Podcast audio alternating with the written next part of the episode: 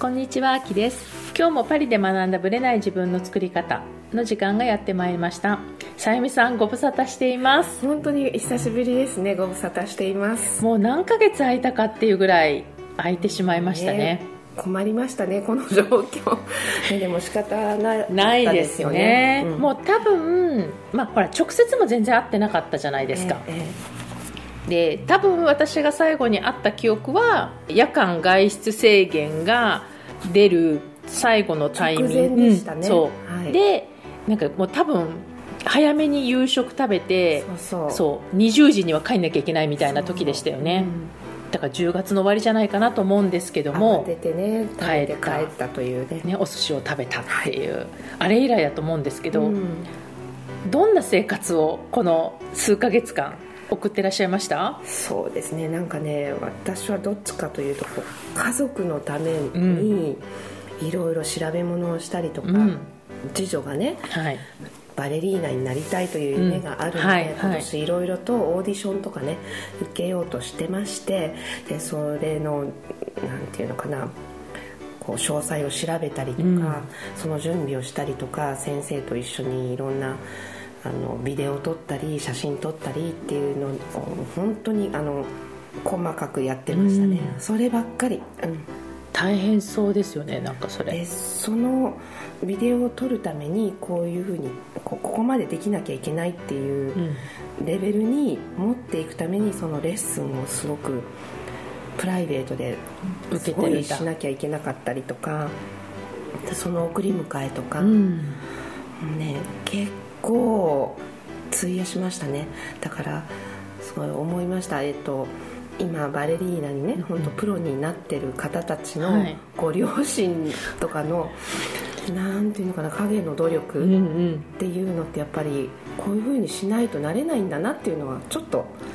感じました、垣間見れた感じ、うん、今ってまあ今までと違うところはええ。こうカフェとかも空いてないからそうなんです、待つ場所がないんですよ。ね だからそで真冬じゃないですか。公園で待ってると投資しちゃいますし。ですよね、はい。だからなんか今までだったら送り迎えって言っても行ったり来たりのまあ大変さはあるけど、なんかこう待ってる間はちょっと自分の時間が持てたりとかそうそう1時間とかねね。1時間半ぐらいカフェでうん。待っているってことができたけど今それすらできないからそうなんですよ。余計なんていうのストレスじゃないけど大変さが増してる。でデパートメントストア、ねうん。グランマガザンとかああいうところに寄ってもそこで1時間半も潰すっていうのはちょっと無理だし、毎週ですもんね。毎週、うん。週2回とかです。あ週2回デパート行ってもねみたいなね。ねそんな買い物ばっかりしても散財するうん。だけではい。破産しちゃいますよね、うん。うん。だからあの本当どうしようかなっていつも、うん、悩みつつうん。仕方がないんであの時々公園とかもね 寒いんだけどあ行ったりしてたんだ。してた、うん、本当に。いやそれがね多分ね送り迎えの一番きついところかなと思うんですよね。そうあのおそらくね東京日本でも緊急事態宣言とかね、出ました出よね。てますけど、でもカフェとかうん。開いてますよね、全部閉まってるって感じではないと思いますよね。開いてはいますよね、うん。レストランとかもね日中は開いてると思う日中はね。だけどフランス閉まってるじゃないですか。いやもうかれこれ11月から閉まってますからね、だからその待ち時間っていうのをどこでもそどこへも行けない過ごせないっていうのはすごいストレス。なんか私のイメージだとほら日本だと少なくともトイレマップとかって充実してるじゃないですか。トイレの問題。そう。だから例えば飲み物飲みたかったらテイクアウトでできるものもあるとは思うんですけど、うん。今度トイレ問題っていうのが出てくるんですよそうなねんですよ、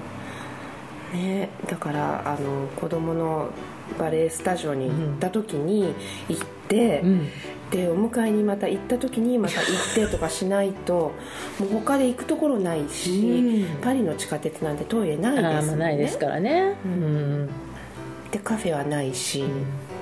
結構不便かなって感じはしますけどねもともと不便なのがさらにうん不便拍車ががねかかった感じですよね。感じですよそうねそういう感じでねずっとこう最近は家族のうん。なんて言うんだろう将来のためうん。に時間を費やしてる。まあそういう感じよはい。ね、うんもうもうどっぷりそれに今はねだからこもってるって感じでもないんだね。結構送り迎え出たりしてるってことだからね。うん多分私よりは出てるよね。出ざるを得ない、うん。でも自分のためにっていうことではない。からう。ん。そのね娘ちゃんのために一緒に出かけていくみたいな感じですよね。はい。なんかそういう意味では本当にちょっと生活がやっぱりこう変わっていくのを適応していかないとうん。難しいですよね、そうでその外出も本当にこうしなければいけないっていう外出だからはい。仕方なくしてますけど、自分でこうしたいからうん。外に出ようっていうのがあまりやっぱりなくなってきてますよね、したいとかだったらだって出なくなるんじゃないかな。やっぱ出かける機会減りますよね。すごい減りますよね、うん。うん。本当お買い物以外で出る機会がない、はい。うん。だって人に会ってうも、ん会う立ち話ならともかく、うん。会えないし、そう時間もね限られてるし、いつまでには家にいなきゃいけないってう。んいう、とかね。ね。あと本当お家に呼ぶっていうのもなんかやっぱだんだん少なくなってはきてますよね。そうで大人数では絶対集め集まれないし、そうすごく限られたね。ね。冬だからさらにこもってしまうみたいな感じ。いや私本当に出てないような気がする家から。うんお買い物以外。お買い物っていうのは買い出し？食料品の買い出しあ以外？となんかメンタル的にも、もう以前の自分とすごい変わってる感じが、うん。どういうところで感じます？あの別に用事がなかったらとにかくこもってよみたいな。るべくこう必要ないですもんね、なるべくこう用事を作らないよううにん。したりとか、そうですよね、買い物もこうあのリフレソンあの、ねおあ宅配みたいなうんことで済ませるんだったらそれで済ませちゃおうとか。すごい以前の自分と全然メンタルがうん。変わってますよ。そうだね。確かにもっと昔の方が、まあ、冬だからっていうのもあるかもしれないけどこまめに出てたし、なんか気軽にもっと出てたような気がするんだけど、結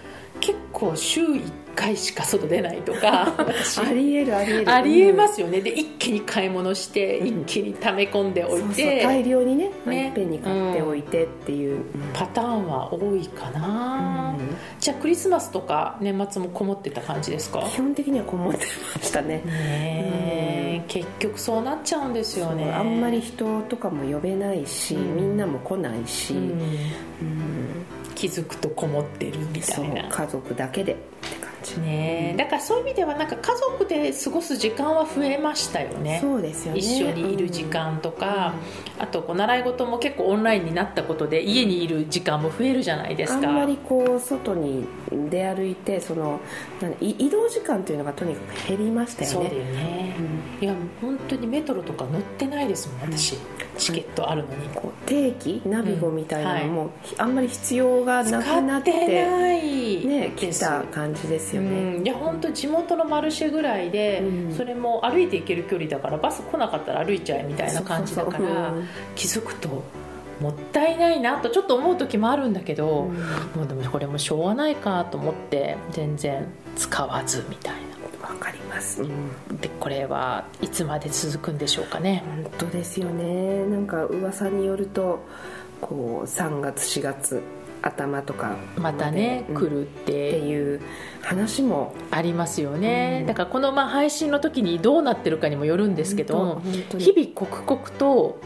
変わるから、2週間おきぐらいにフランスでは、うん。結構ね。状況がねあの政府によって発表されたりしますから、それによってわかるけどまあなんか good news みたいな感じは増えてる感じはあんましないですよね、ないですよね。う んなんかこうあやっぱりダメかとかやっぱり延期かみたいな。 disappointed みたいな感じなのが2週間おきにどんどんねね。あのありますよね、でも気づくと前回の外出禁止うん、からもう1年経っちゃうかもしれないってことになり得るじゃないですか。ですよ。3月だったから。うん、だから気づくとあもう1年経っちゃうんだみたいな感じはあるかもね。ね私ね最近思ったのが、うん、1年前を振り返った時にさゆみさんは2月そうだったけど、うん、ドバイに行ってたじゃないですか。あれ自体がもう遠い昔の話って気がしません？夢みたいな感じですよね、ね、だから私も1月の終わりから2月の頭にかけて行ったけど、うん、行っといて本当よかったと思ったし、ね、延期しちゃいけないなと思ったし、うん行ける時は行く。ね。っていうのを。やれる時はやる。っていうのを 本当に実感したんですね。私だってもともと3月に行こうと思ってたから、うんうん、でそしたらダメだったダメだった。ダメだった、ね、それでそれをちょっとやっぱ早めに行っとこうと思って1月の終わりに設定し、うん、だからやっぱ決めて早く行こうっていうこのアクションが結果的に功を奏してるし、行ったら行ったらよかったからさゆみさんも多分そうだと思うけど行かなかったりなんか行かなかったでなんかやってたとは思うけど、やっぱりあの時行っといてよかったなって思うんであれば、決めたらアクションですよね。やっぱりあの決断と行動ですね。そう。ね。だからなんかちょっと考えようとか、うん、そのスピードがあまりのその社会変化が早すぎて、うん、こうペースが乱れていくから、うん、やっぱ決めた時に動かないと、ね、それでもこうダメになっちゃうケースあるんで。ありますよね、うん、だからちょっと考えるきっかけにはなってってなんかドバイのことを思い出してなんかもうなんか数年前の話じゃないかぐらいの、ね、すごい遠い昔のような、うん、ちょっと私も印象を受ける。1年前とは思えないですよね、うん、そう。だからそういうなんかそれくらい濃い、まあ、2020年だったのかなと思うので。本当ですよね、うん、世界が変わってしまった感じがしますね、うん、そう。なんかこう大きな意味を持つ年だったなと今更思うので、まあ、2021年どうしていくかっていうのを、まあ、考えるきっかけにしたいなとは、ね、うん、思いました、はい、はい、それでは本編スタートです。はい。本編です。今日はですね、まあ、最近起きた大きな出来事についてお話をしたいと思いますまあ、私の Facebook を見た方はきっと、まあ、すでにご存知だと思うんですけども、まあ、最近あった大きな出来事はですね、まあ、これ完全プライベートなんですけども私の今パリに住んでいるお家とは別に田舎のお家をねゲットしましたということなんですね。でもともとのね、まあ、きっかけとかそういう話からちょっとしていきたいんですけどももともとはね私の夫が超超っていうぐらいの田舎育ちなんですね。で彼の実家はもともと農家のお家なんですね。でもちろんシリアルとか、まあ、シリアルっつっても麦かな？麦とトウモロコシとかその辺が結構多いエリアなんですけどもそれプラスまあ牛とかねそういうのを買って牛乳をね作ってたわけですよ、まあ、だからお父さんはトラクターで、まあ、そのシリアルとかトウモロコシを作りお母さんは牛の世話をしているみたいなお家だったんですね。だからまあ田舎のお家でもちろん、まあ、家畜的なねあの豚を飼ったり鳥を飼ったり鳥って鶏か飼ったりとかしていてもちろん自分の家の周りは畑しかないから隣のお家に行くのに数キロ行かないといけないみたいなお家だったんですよ。そういう生活をずっとしてきた人なんですね。でもちろん今彼の頭の中は、まあ、仕事の関係もあるし都会で住むことのメリットもよく分かっている。けれどもやっぱりね自然が大好きなんですよ。自然がないと生きていけない。でもともと彼の興味は木なんですよね。植物の木。で森がとにかく大好きでもともと一番最初の夢は森を管理するエンジニアになりたかったんですって。だからそういう専門のエンジニアスクールとか行ったりする中で最終的にはビジネス系の方に行っちゃったんですけども、まあ、とにかくねこう森が大好きで今もパリから45分から1時間ぐらい行ったところにフォンテーヌブローっていう森があってねそこお城もあるところなんですけども、まあ、そこの森に行ってスポーツをするっていうのが彼の週末のね特に日曜日の集荷みたいな感じなんですね。で一緒にやってるグループというのがみんなそのフォンテーヌブローのそばに住んでる人で、まあ、10分ぐらいとか15分ぐらいで気軽に来てスポーツやって帰るみたいな人なんですけど彼は45分から1時間ぐらいかけて行ってるわけですよ。でなんかこうもっとアクセスがいい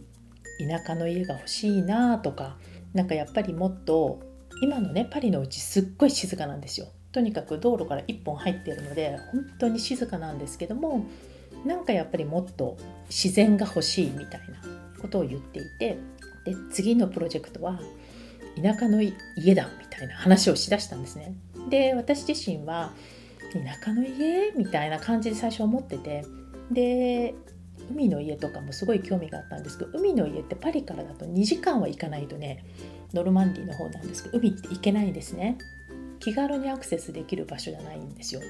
あとは山とかだとアルプスとかピレネ山脈とかっていうのはやっぱ遠いんですよね。南だから。でそれで、まあ、最終的にいろんな意味で田舎の家ってあるファミリー多いんですけども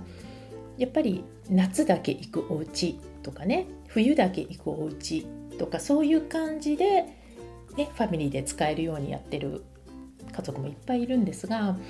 まあ私が一つ彼に条件を出したのは本当に年1回行ければいい田舎の家でいいんだったらホテル代わりに借りるだけでいいんじゃないかと。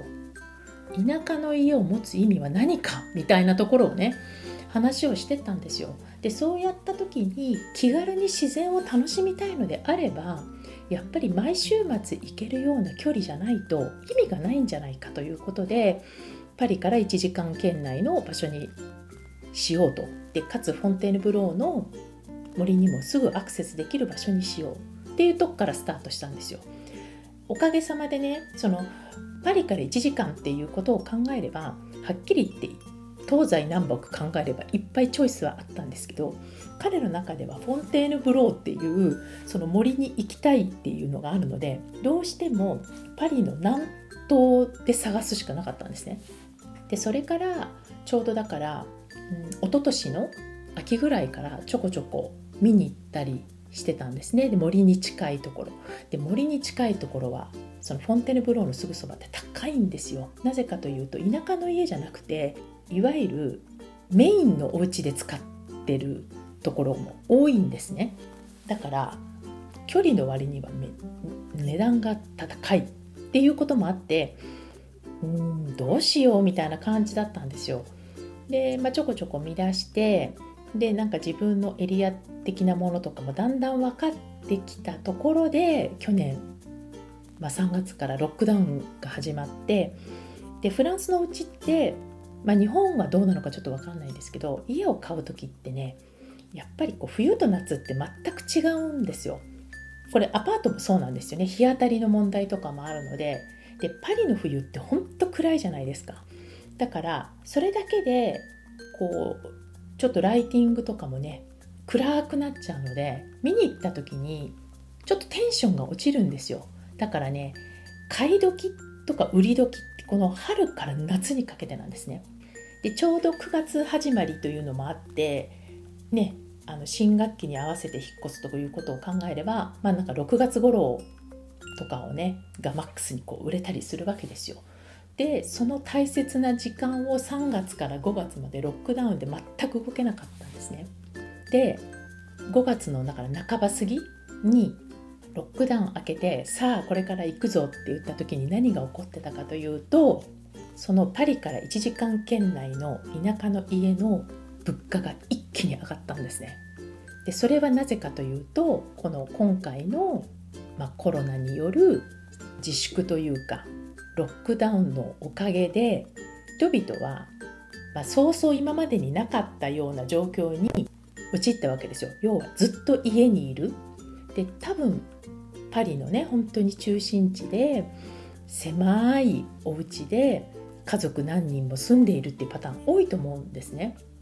これはパリの郊外でも一緒なんですけどもだからだんだんこのみんな息苦しくなってで人によってこのベランダがないとねもっと息苦しいんですよ。ベランダがあるだけでも全く違うんですけどでそういうのを考えた時にちょっとこうはあって呼吸ができるような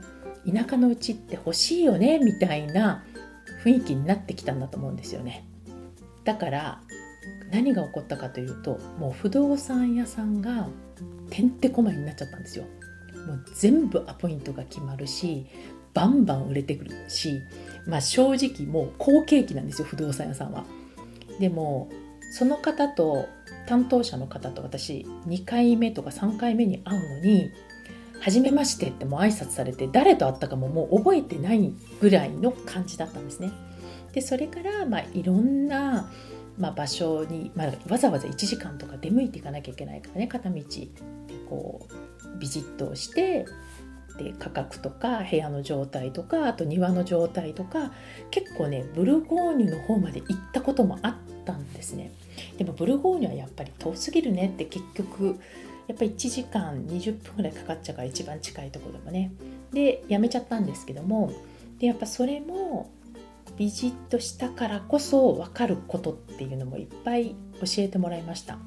で私自身がその今のお家の前に引っ越した時ままだ子供生まれる前だったんですけどね。その前のお家を探した時は。もう38軒回ったんですね。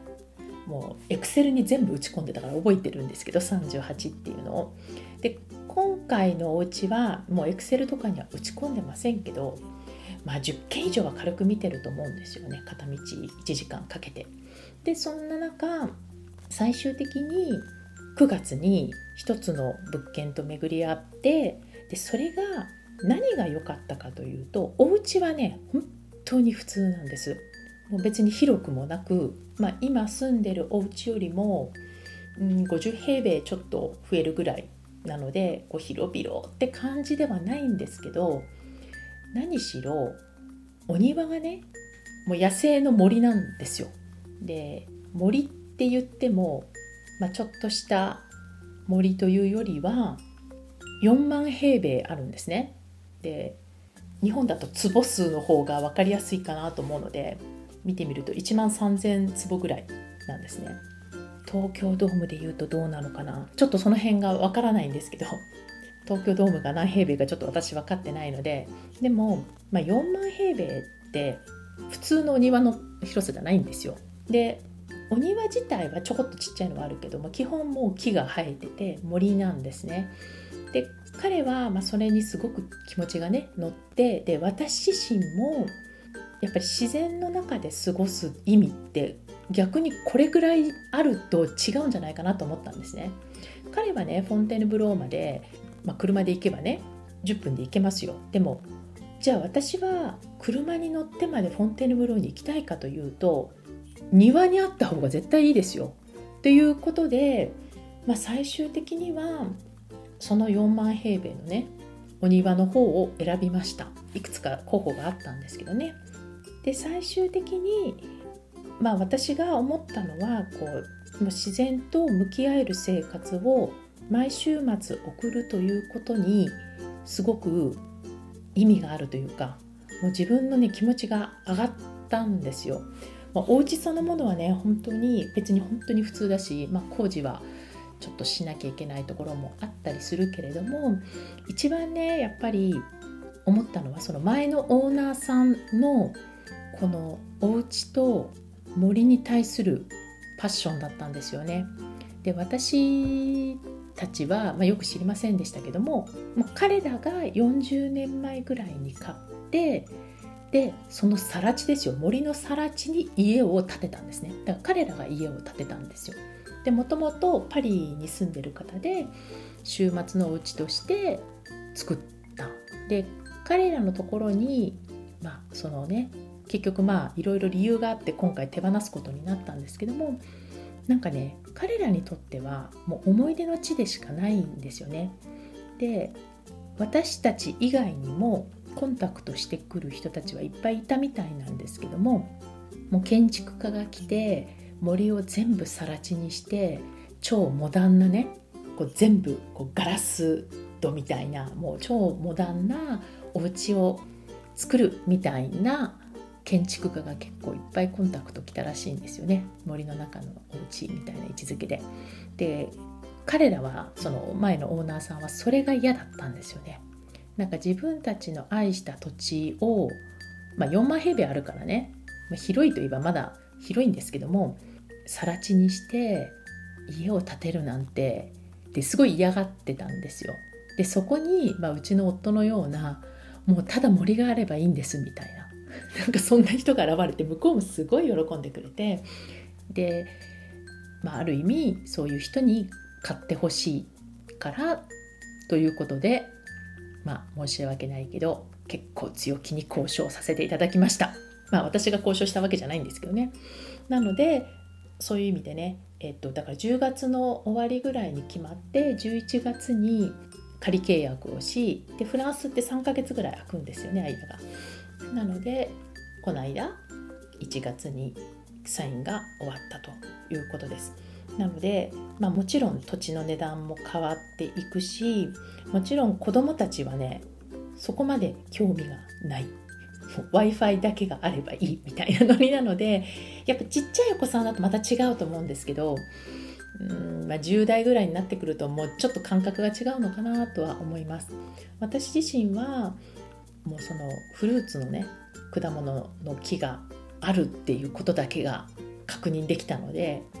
私たちがちょうど9月にビジッと行った時にはイチジクがなってたんですよ。だからイチジクがあることが分かりあと洋梨があってあと桃かな？プルーンかな？その辺と栗は確実に発見しています。あとはローリエローリエの木とハーブでいうとローズマリーとタイムはあるということが分かったのであもうなんかマルシェには行かなくても楽しめるようなちょっと田舎の生活ができるかなと思っています。まあ、もちろんねこれからまたちょっとパリも危なくなってパリというかフランスも危なくなってロックダウンがもうすぐ来ると言われてるんですが、まあ、この配信の時にもうロックダウン始まってるかもしれないんですけども、まあ、そういう意味ではねすぐにはまた田舎の池に行けなくなっちゃうかもしれませんがやっぱこれから夏にかけてねちょっと田舎の家私本当に田舎に住んだことがないので初体験なんですけどもまあ週末だしパリから1時間だし、まあ、最悪電車で行って途中まで車で迎えに来てもらうということもできるのでなんかいろんなことを考えながらちょっと定期的にね通うなんかそんな生活を楽しみながら今何をしてるかというとソファーを選んでいるという感じです。こういう意味でねなんかインテリアとかねデコレーションを考えていくのももう今のお家に引っ越してもう2年ぐらい経つのでちょっともうしばらく忘れてた感覚なんですけども楽しみながらちょっと1個ずつ家具とかも揃えていきたいなと思います。まあ、田舎の生活についてはねまた追ってフランスの田舎ってどんなものなのかっていうのもまたお伝えしていきたいなと思います。ありがとうございました。